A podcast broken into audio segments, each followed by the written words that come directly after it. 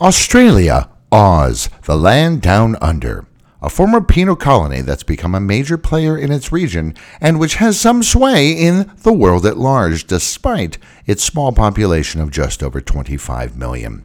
Australia doesn't have a lot of people, but it's the sixth largest country by area with almost 7.7 million square kilometers, close to 3 million square miles. That means there's heaps of room for mystery. In a previous episode, we already touched upon Pine Gap, home of the global Five Eyes surveillance network, also called Australia's Area 51, due to reported UFO activity. And of course, some of the dominant conspiracy theories of the day run rampant there as well. COVID 19 denial, babble about the Great Reset, and even QAnon is making some inroads. But in this episode, we'll look at four mysterious events unique to the land of the long weekend, as it's also known three from the state of Victoria, where Melbourne is the capital, and one from South Australia, whose capital is Adelaide. So kick back, veg out, maybe skull a cold one as you hear what the John Dory is in Southern Australia with these dinkum furfies that are dead set chock a block with weirdness. Thank you for listening to this episode of Conspiracy Clearinghouse. Fair, Fair dinkum, dinkum. Four, mysteries, mysteries from, from down, down under. under. Don't forget that you can subscribe to this podcast, and if you like what we do, you can donate via our Buy Me a Coffee page.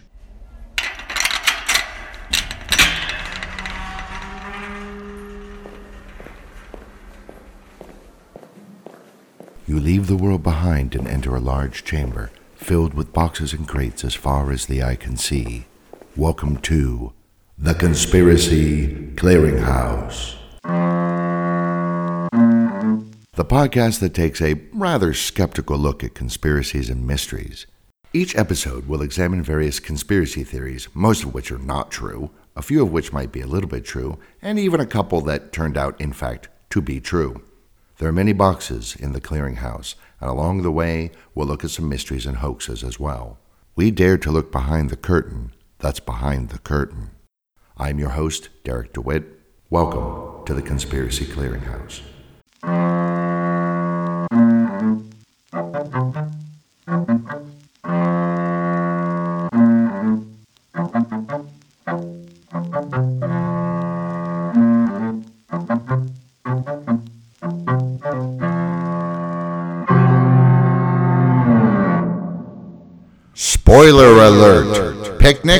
Hanging Rock. A 1913 article from a Melbourne newspaper recounts a strange local tale. In the year 1900, a group of girls attending Appleyard College, an upper class boarding school near the village of Mount Macedon in Victoria, about 60 kilometers northwest of Melbourne, decided to go on a picnic with staff for Valentine's Day.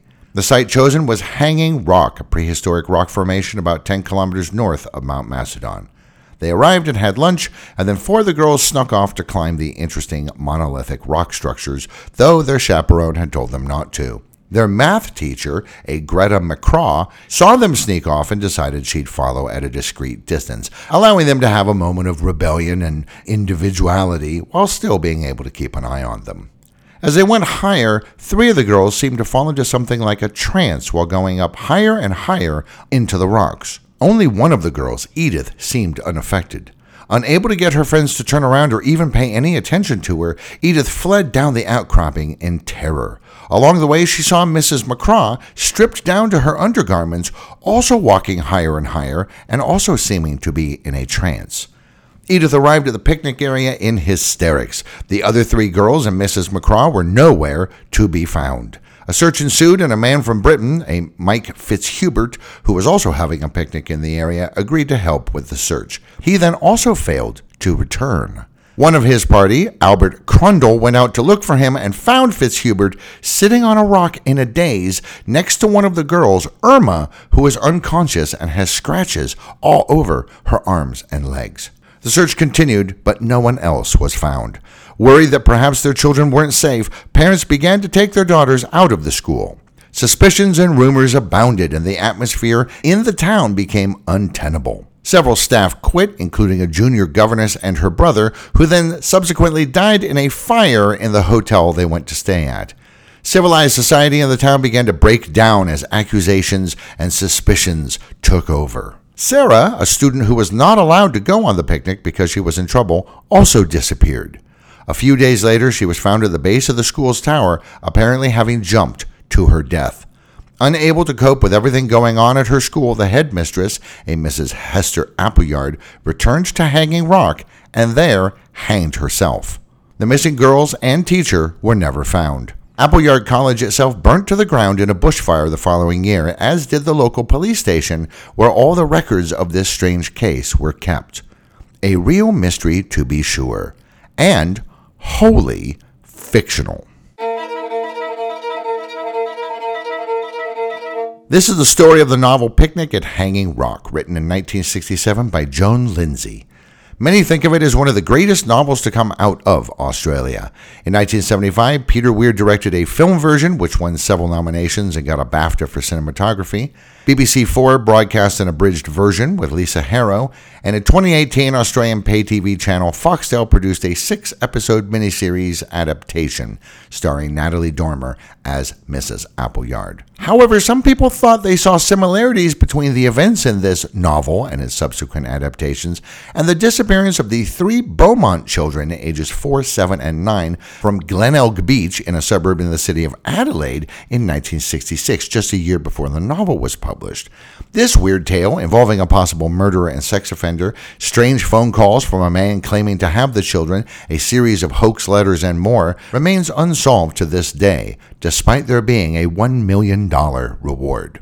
Once people made the connection between Picnic at Hanging Rock and the Beaumont children, well, others began to wonder if maybe it wasn't some sort of fictionalized account of a true mystery that happened somewhere around the year 1900.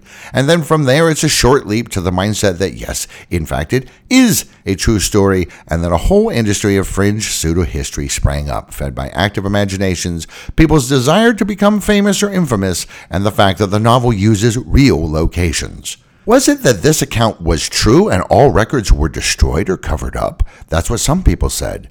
Maybe it was all code for a case of two girls who'd gone missing from a boarding school in that area in the late 19th century, and by reading this, quote, novel, you could find clues about that real life case. That's what other people said. Several books and many articles were written on these and similar themes. For example, in 2017, travel writer Janelle McCulloch wrote the book Beyond the Rock The Life of Joan Lindsay and the Mystery of Picnic at Hanging Rock. In this, she claims that yes, it is all real that Joan Lindsay, who is from the Melbourne area and was four years old in 1900, had heard about those two girls who'd vanished around Hanging Rock in the late 19th century and that it had, quote, profoundly affected her. McCulloch's book is just the latest in a long line of books and articles claiming to have some kind of special knowledge about what, quote, really happened. And then there's the hinky stuff. Like some people claim that it is a true story, and the reason the girls and the math teacher were never found is that they were taken by aliens. aliens. Because you just knew the UFO people would dip their toes into these waters. Now, supposedly at the premiere of the 1975 film, all the clocks at the cinema stopped at exactly 12 noon. When one of the producers was asked about this, he mentioned kind of offhandedly that all during filming, Everyone had had problems with their watches and clocks, and it had become something of a running joke to ask one another the time because everyone always had a different answer. Colin Caldwell, a friend of the author, told the Sydney Morning Herald that Joan Lindsay was a kind of a mystic and could sense things that other people couldn't. Lindsay herself said that the idea for the book came to her in a dream. But no, it is all fiction. Yes, written in such a way that perhaps it begs the question, but fiction all the same. In 1974, Lindsay said in an interview, quote, Well, it was written as a mystery, and it remains a mystery. If you can draw your own conclusions, that's fine, but I don't think that it matters. In 1987, three years after Lindsay's death at age 88, her editor Sandra Forbes published The Secret of Hanging Rock, this was originally supposed to be the last chapter of the novel where everything was explained, but Forbes had said that the novel was stronger and more interesting without it. By leaving it ambiguous, the reader would be more engaged and the work would have more staying power. So it was left out. But now, with all this nonsense going around about it maybe being true and maybe Lindsay has some kind of psychic abilities or secret knowledge, why not go ahead and make this final unpublished chapter available? In it, the girls each felt dizzy and, quote, being pulled from the inside out. A woman wearing only her undergarments, probably Mrs. McCraw, the math teacher, climbs up to the girls and shouts, Through! And then she collapses. The girls loosen her corset to help her breathe, then remove their own corsets and throw them down the rocks. As the corsets are tumbling through the air, they freeze mid-air, no longer moving at all and also no longer casting any shadows. Mrs. McGraw wakes up, and together the group climbs further. They see a lizard going through an opening in a rock wall, so they try to follow it. Mrs. McGraw transforms into a crab before entering, and the girls, still human, follow. Two of them pass through a quote hole in space, but before the last girl, Irma, can go through, a boulder falls from above and blocks the entrance. The 12 page chapter ends with Irma beating against the rocks with her fists, trying to get in. And as we know from earlier, she eventually ends up back down at the base of Hanging Rock and taken back to school with minor injuries, but she would not talk about what happened. It's all very science fictiony, emphasis on the fiction, despite what people like Janelle McCulloch may say. But some mysteries are real and they persist for a very long time.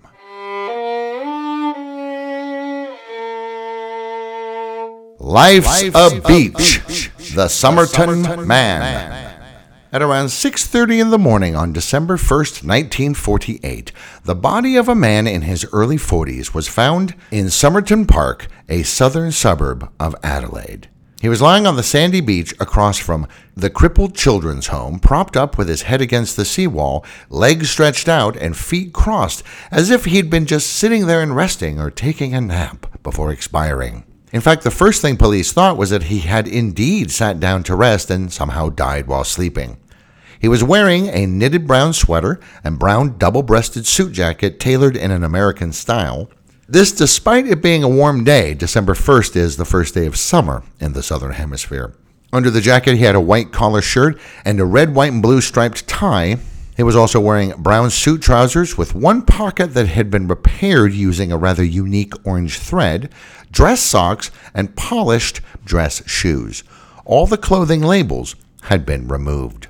In his pockets, they found a train ticket from Adelaide to Henley Beach, another suburb 11 kilometers north, which had not been used, a city public transportation bus ticket, which had probably been used, an American made aluminum or aluminium comb, a half empty pack of juicy fruit chewing gum, a box of Bryant & May matches, about a quarter full, an Army Club cigarette packet that actually didn't contain Army Club cigarettes but had Kensitas cigarettes instead, and another cigarette unlit resting on his right coat collar. He was wearing no wedding ring, had no identification, and had no money on him, not even a wallet. And he had no hat, which is a little bit out of place for 1948. This clean shaven man was also in good physical shape with soft hands, seeming to indicate perhaps white collar work as opposed to manual labor. His feet were similarly without calluses, and his size 8 shoes fit well. He was well manicured. He had rather strong calf muscles, as if he were a dancer or perhaps someone who wore boots with a little bit of a high heel. And his toes came together in such a way that suggested that he maybe often wore pointed toe boots of some sort. He was 5 foot 11, about 180 centimeters, around 165 to 175 pounds, that's 75 to 80 kilos, and had gray eyes, pale, coarse, wavy hair with a ginger tint to it, and a touch of gray at the temples. His hands were quite large, and nicotine stains on his fingers indicated he was probably a heavy smoker. During the autopsy, the pathologist noted blood in the man's stomach mixed in with the remnants of a pasty eaten three or four hours before his death, sort of a Australian hot pocket.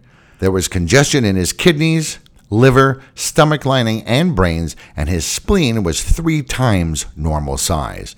Time of death was put at about 2 a.m. It almost looked like a poisoning, except that no such substances could be found in his body or bloodstream. The coroner rather thought maybe he died of natural causes of some sort, but noted that if a poison had been used, it probably would have been sleeping pills or a barbiturate. However, that pasty, probably eaten around 10 p.m. or so, would probably not have been what introduced the drugs into his body, if indeed that is even what happened.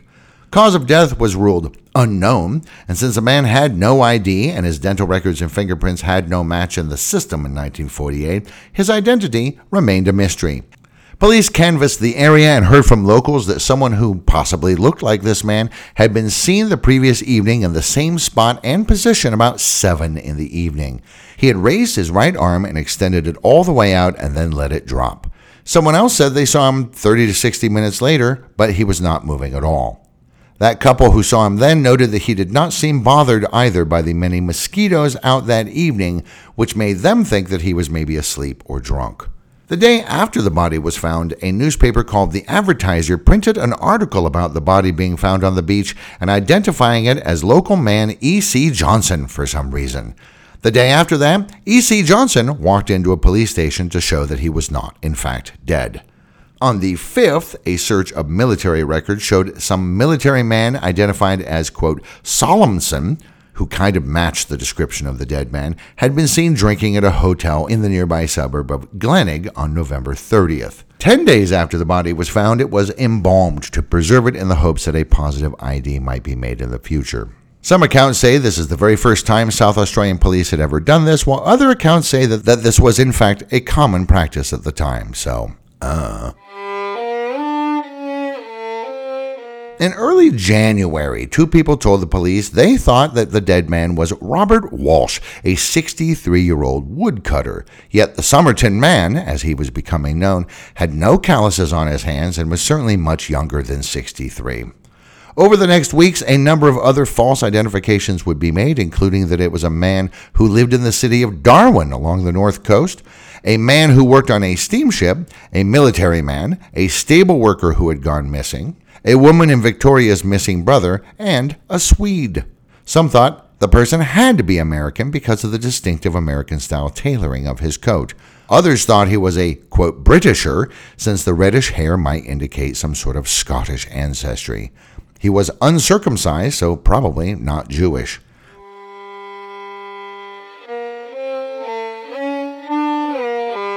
Six weeks after the mysterious man's body was discovered, workers in the cloakroom at the Adelaide train station discovered a fairly new brown suitcase that had been checked in on November 30th at 11 in the morning. Inside, they found clothing, including a red checkered dressing gown, pajamas, a pair of red felt slippers, size 7, four pairs of underwear, and a pair of light brown trousers with sand in the cuffs and three dry cleaning marks. Again, all the labels were removed. But police also found a tie with the name T, the letter T, Keen, with an E on the end, and a laundry bag that also had Keen with an E written on it, and an undershirt with Keen, no final E, written on that. Inside was also a man's shaving kit, a table knife that had been cut down to a short, sharp point, a pair of sharpened scissors, a square of zinc, probably used as a sort of a protective covering for that knife and the scissors, a screwdriver that's commonly used by electricians, and a brush used on merchant ships for stenciling cargo boxes. A thread card of waxed orange thread, Barbour brand, was also found, and this was the same thread that had repaired one of the Somerton man's pants pockets. This thread was not available in Australia at the time and had to have been purchased outside the country. A pen and some stationery were also found. And they found sixpence in change, despite later reports saying that the Somerton man had no money at all in any of his belongings. What would sure seem like a bunch of tasty, helpful clues actually amounted to nothing. But then somebody went back to take a closer look at the clothes the man had been wearing when he was discovered and found a tiny sewn up area in one of the pants pockets. Inside this seal bit was a small rolled up scrap of paper, seeming to have been very neatly torn from a book. Printed on it were the Persian words Tamam Shud in a highly stylized font. Libraries were asked about this, and one of them said that these were the last words of the Rubaiyat of Omar Khayyam. The words basically mean the end, or it is finished, kind of like how you'd end a, a book or a, a story. Because of this finding, the case is also sometimes called the Tamam Shud case. Police asked the public for help finding the copy of this book that this scrap had been torn from. It should be quite distinctive and match the tear pattern. A man identified in records as, quote, Ronald Francis, which is not his real name, but the police just used that so he could keep his identity private, said it was from a 1941 printing of Fitzgerald's English translation. This Ronald Francis said he'd noticed the missing bit but thought nothing of it until seeing the police appeal in the newspapers. And yet there are also conflicting accounts about how exactly this book was found. Another version says the missing section was discovered two weeks before the body was found. Another one says a week after. Another one says a few days after. And several say that the book itself was found in the back seat of an unlocked car in the suburb of Glenelg. So, uh.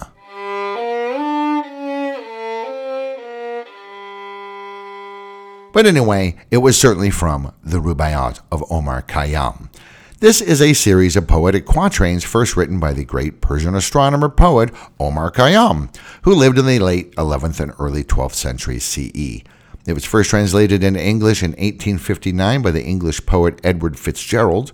It had become quite popular across the English speaking world by the 1880s, and there was even something of a cult around it by the turn of the century.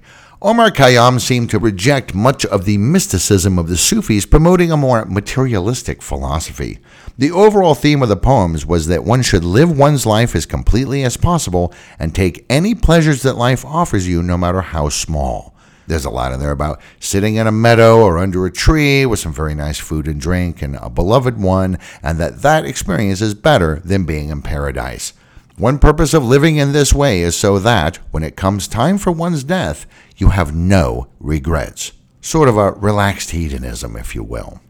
Well, thought the police, sounds like this guy figured his life was at an end and killed himself using some kind of a poison. Yeah, that could be one interpretation, but then others examined the copy of the book that that Tamam Shud bit had been ripped from, and there on the back blank page there were indentations showing five lines of handwriting in all capital letters. So, you know, they did the pencil trick to reveal what these were. And some of them were written in a way that made them a bit ambiguous, but they seemed to be kind of in a code. Police and later experts took a look at it but were unable to crack it. Also written in the back of the book was a telephone number. When police called it, they found it belonged to a Jessica Ellen Thompson, née Harkness, born in Sydney, but at the time resident of the suburb of Glenelg. Her house, in fact, was 400 meters from where the body was found. She told the police she had no idea why the unidentified man would have her phone number or be hanging around in her neighborhood. She didn't know him. However, the previous year, a neighbor told her that a man had come round the house when she wasn't home and asked about her. Some thought that maybe Joe, as she was known by those who knew her, was being kind of evasive, and it did seem like she did in fact know the identity of this man. When shown a cast taken of the man before his mid January burial, she said she did not recognize him, but Detective Sergeant Lionel Leane noted that she was, quote, completely taken aback to the point of giving the appearance that she was about to faint. Some years later, another investigator again showed her the plaster cast, which she only glanced at once and then refused to look at again. Several investigators thought for sure she knew more than she was letting on, and a few even speculated that her name, Jessica Thompson, or maybe her maiden name, Harkness, was somehow a key to unlocking the weird code.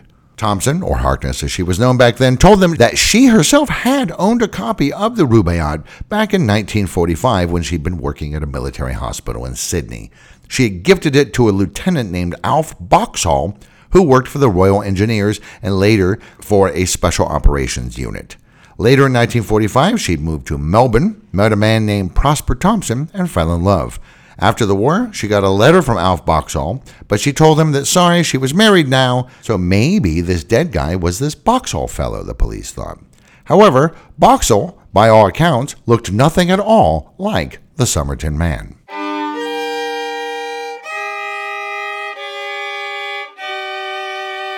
About 12 miles, 20 kilometers north of Somerton, on June 6th, the body of a two year old child was found in a sack next to an adult man who was unconscious in some sandy hills in Largs Bay. They were found by local resident Neil McRae, who said he'd had a dream the night before about them and where to find them.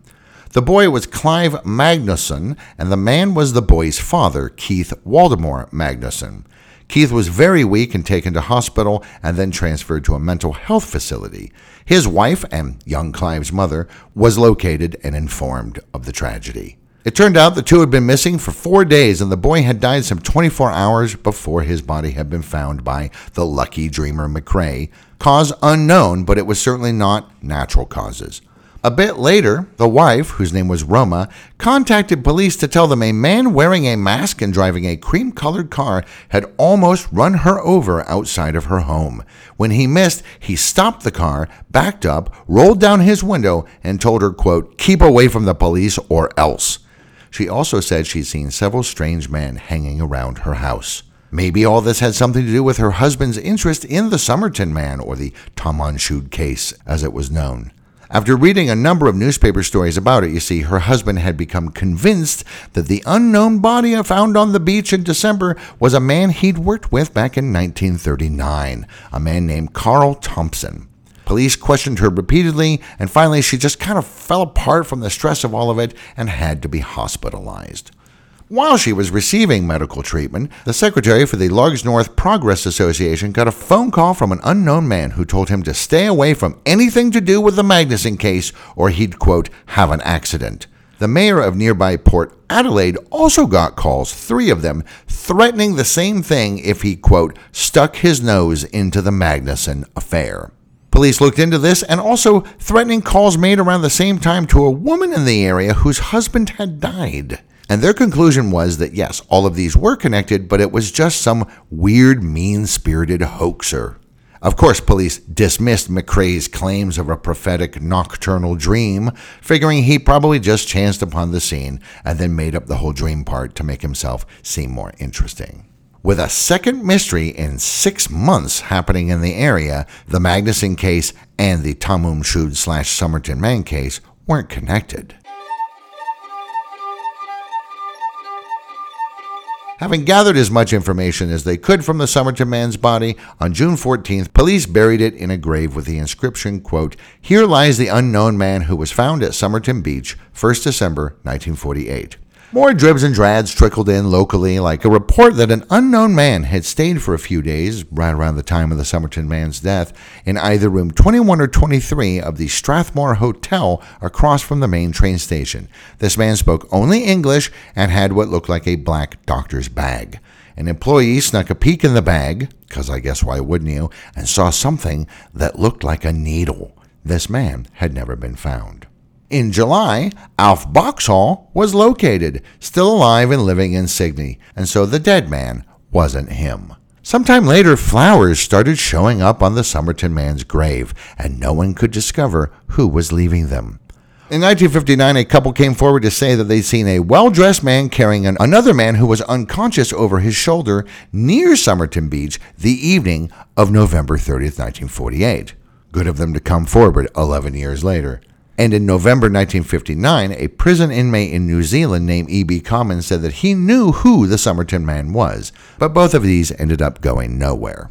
And so the mystery persisted, being one of the most tantalizing in modern Australian history. Now, New Yorkers and Londoners and the like are probably thinking, so what? Keep in mind, this is Australia, and things like this just don't really happen that often there. So, yes, it was noteworthy and it stayed in people's minds for decades. And, as we know, people with a question mark hanging over them often come up with what they like to call theories to try and answer it, regardless of what the actual evidence is.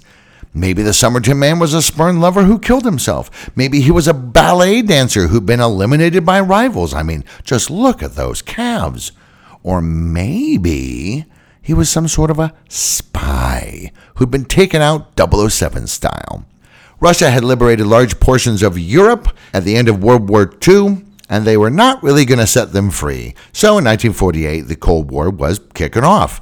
The unknown dead man maybe looked a little bit Slavic, at least to some people, and there's that weird encrypted code.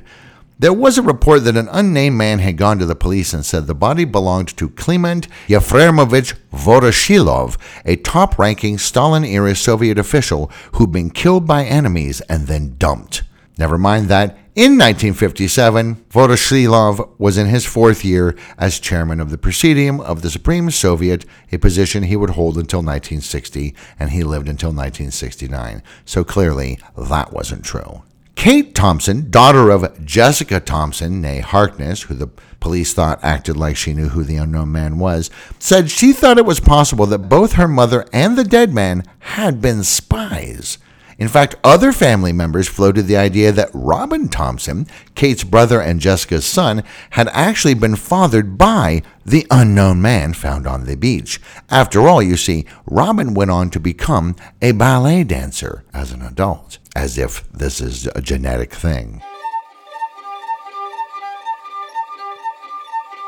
Then John Rau, Attorney General of South Australia, decided to exhume the body of the Somerton man in 2011 and try and see if there was any DNA they could still pull out, since the technology had come rather far by then. Testing was done in a number of labs, and on July 26, 2022, Professor Derek Abbott of the University of Adelaide and American genealogist Colleen Fitzpatrick announced that they had identified the Somerton man. He was Melbourne born electrical engineer Carl Webb. Webb had been born in Melbourne in 1905, which would have made him 43 when he died on that beach. He started his working life in a bakery, but then retrained in electrical engineering when that venture went bankrupt. In 1941, in his mid 30s, he married Dorothy Robertson, but Carl was a solitary type, going to sleep around 7 o'clock every evening and having very few friends. He also had something of a temper and could become quite irate and even violent, even about small things, often yelling at his wife and even striking her. He liked poetry and even wrote some of his own, often about death. In 1946, he tried to kill himself by inhaling a large amount of ether. Dorothy had helped him recover, but he was angry at her for the help, and things got worse. After a few months of this, she finally left him, booting him out of their house the next year, which would be 1947. She did not hear from her husband again, and in 1951 filed for divorce because of desertion, which was granted in 1952. But as we now know, he was already dead by then. What about those American style clothes he had been wearing? Well, Carl's sister Frida Grace had lived not far from Carl, and her son had died in World War II, and some of the items he left behind were clothes made in the U.S. His last name was Keen, the same name that was found in some of the clothes and the dry cleaning slips found in that suitcase. Well, what about that weird code? Professor Abbott of the University of Adelaide, who helped make the positive identification, thought that these might have been coded names of horses, as Carl Webb loved to bet on horse races, though he wasn't very often successful. Abbott and Fitzpatrick think Carl Webb had been an angry man, disappointed in life, violent, and very much focused on death, who, having driven away most of the people in his life, including his wife, finally poisoned himself on the beach in Somerton on the last day of November 1948. And so the mystery of the Somerton man was finally solved through a combination of modern science and the niggling itch of the unanswered question mark that had hung over this case for 73 years. He was not a spy or the ultimate expression of a broken heart. He was just a mean spirited, melancholy guy who disliked living and decided that one day he would stop. And so ended the great mystery of the Somerton man. Another of Australia's greatest mysteries also happened on a beach, or near one, anyway. Harry, Harry pulls a Harry. Harry. In the Arvo of December 17, 1967, Arvo is Australian slang for afternoon, Australian Prime Minister Harold Holt went for a swim in the ocean off Cheviot Beach in Portsea, a seaside town at the tip of the Mornington Peninsula, south of Melbourne. He went into the water about 12:15 p.m., seemed to get caught in an undertow and dragged further out away from shore, went under the water and never came up again. His body was never found. Had it been anyone else, well, what the sea wants, the sea will have, as Australian singer songwriter Sarah Blasko named her 2006 album. But this was the PM, and so a search was conducted. In fact, one of the largest search operations in Australian history, involving boats, helicopters, and 340 people, including divers from the Victoria Police and two naval dive teams. The seas were pretty rough, and the search kept getting halted. By the 22nd, he was assumed dead, and a memorial service was held at St. Paul's Cathedral in Melbourne, attended by untold thousands outside and 2,000 people inside, including Charles, Prince of Wales from the UK, the Secretary General of the UN, US President Lyndon Johnson, who was supposedly seen crying, the PMs of New Zealand, Singapore, Taiwan, and Thailand, and the president of the Philippines, Ferdinand Marcos, plus the presidents of South Korea and South Vietnam. This was during the Vietnam War, so there was still a South Vietnam. Foreign ministers from India, Indonesia, Japan, Malaysia, Fiji, and Western Samoa also attended. However, search efforts continued nonetheless until January 5th, 19 days after he disappeared, and then they were finally called off. For Tom Frame, Holt's official biographer, it was obvious that the PM had drowned, as so many Australians do each year. Holt had been very capable in the water and went swimming so often that the newspaper The Australian had a headline titled PM Advised to Swim Less on the advice of his doctor. Holt was in great shape, even though he was 59, and though the water had been anything but calm that day, he'd happily swum in worse conditions, and he'd been swimming in the area before, so he knew its quirks. Frame thought it was possible that Holt had been attacked by a jellyfish or maybe even a shark, or maybe he'd had a heart attack after getting caught in an undertow and pushed out to deeper waters. Others speculated maybe he had killed himself. Some reported he'd been a little bit depressed in the weeks leading up to the disappearance and maybe everything had just become a bit too much for him. However, his wife Zara said Harry was, quote, too selfish to kill himself, and a police investigation the next year in 1968 ruled out this possibility. People who knew him said Holt was a man in love with life with big plans for the future, and even his public persona was of a hale man who was incredibly active and incredibly engaged. Lawrence Newell, the police inspector in charge of the case, said he thought Holt's unfortunate demise was the result of his overconfidence in his swimming abilities and just plain old rough seas. In 2005, almost 38 years after the fact, the Victoria coroner finally officially ruled Holt's death to be accidental drowning. This was one of the most famous cases of its kind in the nation's history. In fact, in the time honored tradition of irreverent Aussie slang, a new term arose to, quote, do a Harry or to do a Harry Holt, which is rhyming slang for to bolt, as in to make a sudden exit from a situation. For example, I just did a Harry in the middle of the night to avoid an uncomfortable morning. Some people quipped that Harry himself had done a Harry. Writer Bill Bryson, in his extremely funny 2000 book on Australia called Down Under in the UK and in a Sunburned Country in America, jokes that Holt's dip in the waters off Portsea was, quote, the swim that needed no towel. In 1994, biographer Tom Frame also mentioned that he thought that Holt had gone into the water that day to impress a woman named Marjorie Gillespie with whom he'd been having an affair. For many Aussie men, this was a classic Aussie death Bloke bites off more than he can chew trying to impress a Sheila. But other people came up with far more complicated and nefarious theories. Needless to say, when the Prime Minister vanishes, newspapers write about it, and evening editions on December 17th carried the tale. The very next day, an American lawyer wrote a letter saying that he thought the chances were better than 50% that Holt had been killed, quote, from expert sabotage, probably foreign. The letter went on to say that maybe Holt had been slipped quote, some delayed effect drug which he might have got in refreshments on his way to the beach. This was, of course, pure speculation, and over the years, newspapers and police would receive dozens and dozens and dozens of letters musing on this possibility and many, many others.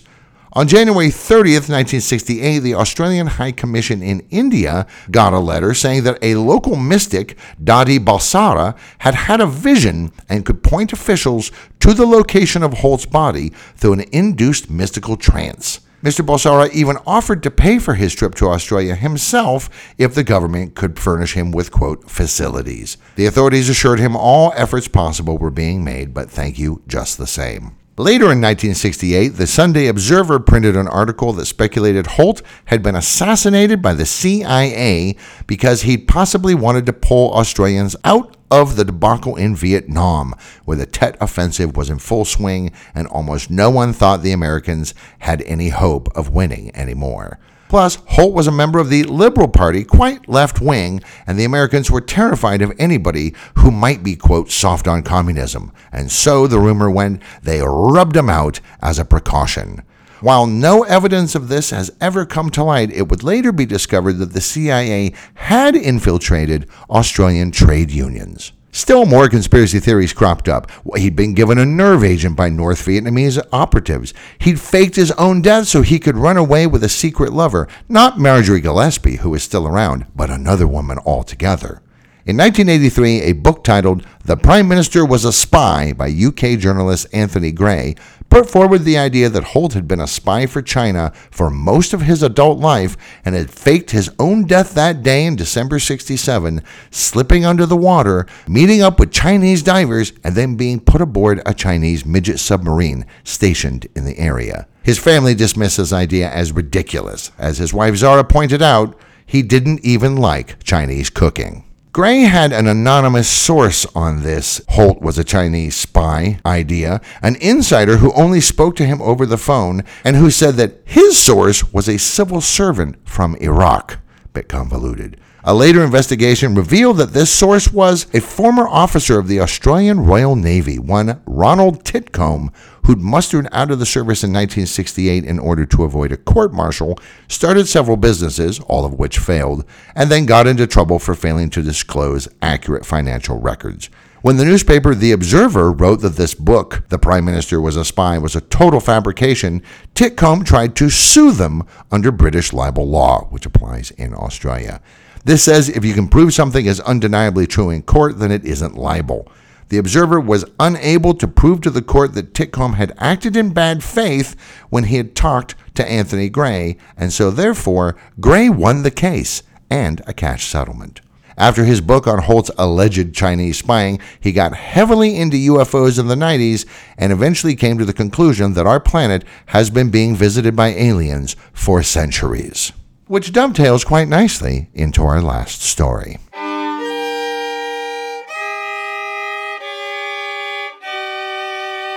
Learning to Fly. A song by Pink Floyd on their 1987 album A Momentary Lapse of Reason, the album that proved that, even without Roger Waters, they still sounded like Pink Floyd. Shortly before sunset at 6:19 p.m. on October 21, 1978, 20-year-old flying enthusiast Frederick Valentich took off from Moorabbin General Aviation Airport in southeastern Melbourne, about 40 kilometers from where Harry Holt disappeared as the crow flies. He was flying a rented Cessna single engine 182L, callsign VHDSJ, bound for King Island, the largest of the New Year group of islands belonging to Tasmania, about 200 kilometers southwest of Melbourne across the Bass Strait. The plane had recently been refueled and had enough juice to fly for 800 kilometers or more, so plenty. Valentich had over 150 hours of flight time logged and had tried repeatedly to get into the Royal Australian Air Force, the RAAF, but lacked the proper education. He tried to get a job as a commercial pilot but failed all of his tests twice. He'd also been cited for once flying into controlled airspace over Sydney and twice for flying into a cloud on purpose, both of which could have initiated criminal charges. He loved flying, but apparently he wasn't all that great at it. No one really knows why he was heading to King Island that night. He had told some friends he was going there to pick up a shipment of crayfish, but he told flight officials in Melbourne he was going to pick up some friends, and later both claims would be found to be completely untrue. He also neglected to tell the control tower on King Island that he was coming. At 7:06 p.m., just a little bit after sunset, he was flying near Cape Otway, heading out to go over the Bass Strait at about 4,500 feet or 1,500 meters in altitude, when a large unknown craft with four bright landing lights flew over him, going quite fast, only about 100 feet. That's 30 meters above his Cessna, which is a little too close for comfort. He radioed into Melbourne, but they told him there were no other airplanes in the sky around him. This mysterious craft then changed direction and came at him from the east, passing by and then sort of circling or orbiting his plane. He told the Melbourne Tower it felt as if the pilot were sort of playing with him. On one pass, he saw the craft was made of a shiny metal and had green lights. Still in radio contact, he described its actions and again was told there were no other craft in the vicinity. Sometimes the strange aircraft would seem to buzz him, sometimes circle him, and sometimes just hover above his airplane. His engine then seemed to develop problems. Coughing is how he put it. The Melbourne Tower asked him to clarify where he was going. He replied, quote, My intentions are uh, to go to King Island. Uh, Melbourne, that strange aircraft is hovering on top of me again. Two seconds of silence. It is hovering, and it is not an aircraft. There then follows 17 seconds of a strange staccato noise like metal scraping on metal, and then the radio cuts out. Contact is lost at 7:12 p.m. Frederick Valentich never arrived at King Island, and he was never seen again. Assuming he had crashed into the waters of the Bass Strait, a search was conducted using both air and watercraft. Police had got a report that an unknown aircraft had landed near Cape Otway, but nothing came of that. Other than that, there were no signs at all of the Cessna, and after four days, the search was called off on October 25th. What could have happened? Well, more seasoned pilots suggested maybe Valentich had become disoriented and was flying upside down, which is not as ridiculous as it sounds. This happens a lot more often than you might think. If this were the case, he would have seen his own plane lights reflected off the water, but thought they were above him because he didn't know he was upside down. And then when he tried to climb to avoid them, he would have actually been going down and crashed into the water.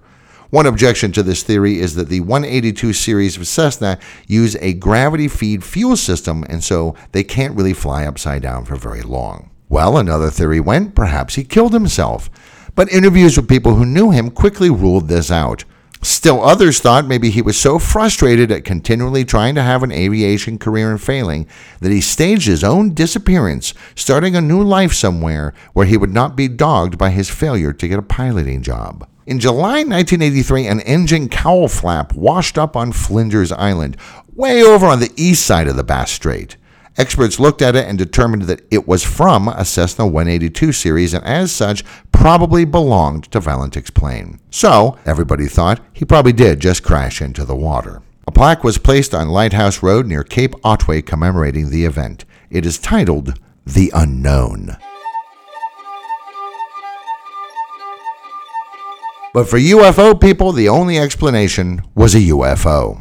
In 1982, Ground Saucer Watch, based in Arizona in the U.S., claimed to have photographs supplied by a Canadian newspaper taken by a Roy Manifold, a plumber near Crayfish Bay and the Cape Otway Lighthouse in Australia. These showed some sort of object flying out of the water at high speed just off the coast, but the images are quite indistinct and just about impossible to make out clearly. A few UFO enthusiasts insisted the radio tower had also detected the strange object and described it in detail, but then this was edited out of the publicly available transcript of the radio communications. Airport officials said this was bull dust, which is a polite Aussie way of saying nonsense. But then you would expect them to deny it, wouldn't you? On October 25th, the day the search was called off, his father mentioned that Valentich had been quite paranoid about UFOs and frequently mentioned he was worried one might attack him while he was flying. He also said that his son had spent a lot of free time researching UFOs, that it was kind of a hobby for him. After the search was ended, his father went on to say that he thought maybe his son had been abducted and was being, quote, held by people from another planet. He further speculated that maybe these beings would return him, quote, in a week or so. However, they never did. That same day, a story came out on the wire services that a bank manager in Geelong, between Melbourne and Cape Otway, and his wife had seen a star shaped object with red and green flickering lights flying along following a highway the couple was driving on. Reports also came in from King Island that locals there had been seeing strange lights in their skies for over a month. Some people in the area say they'd seen odd green lights in the sky that night, but these reports only started coming in after the radio transcript that mentions green lights was published in a local newspaper. So, probably not legit. In the year 2014, a farmer near Cape Otway said that on the 22nd, the day after the disappearance, he had seen a large unknown craft about 30 meters across flying over his land with a single engine airplane attached to its hull, and this airplane was leaking oil. This was such an odd sight, he wrote down the tail number of the damaged plane, VHDSJ, the same as Valentich's Cessna. Why it took him 36 years to say anything about this is unknown, and this report was also summarily ignored. In 2013, a U.S. Air Force pilot who was also an astronomer looked at the radio transcripts and thought maybe Valentich had experienced what's called the tilted horizon illusion, where you think you're not flying level, but you really are. Then, when you try and correct for it, so that you will be flying level, except you were flying level, so now you've tilted your plane, you cause what's called a graveyard spiral that makes the plane's fuel flow slower and then causes an engine stall and a crash. The lights he'd seen in the sky were Venus, Mars, Mercury, and the star Antares, all grouped together in the sky that night, and he mistook them for lights on some kind of large aircraft, partly fueled by his imagination and interest in UFOs. Also, he had never flown at night over the water before, so all of these conditions came together in his confused mind. This is now the generally accepted explanation for what happened to Frederick Valentich on October 21st. 1978.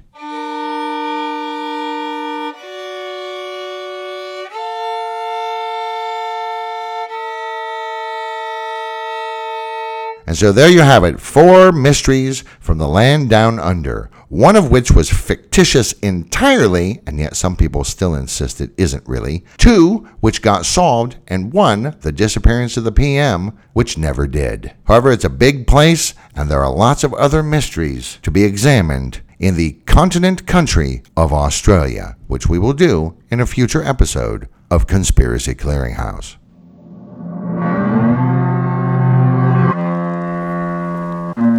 Thank you for visiting the Conspiracy Clearinghouse. We're closing now, but we'll open another crate in the next episode. Until then, thank you for listening.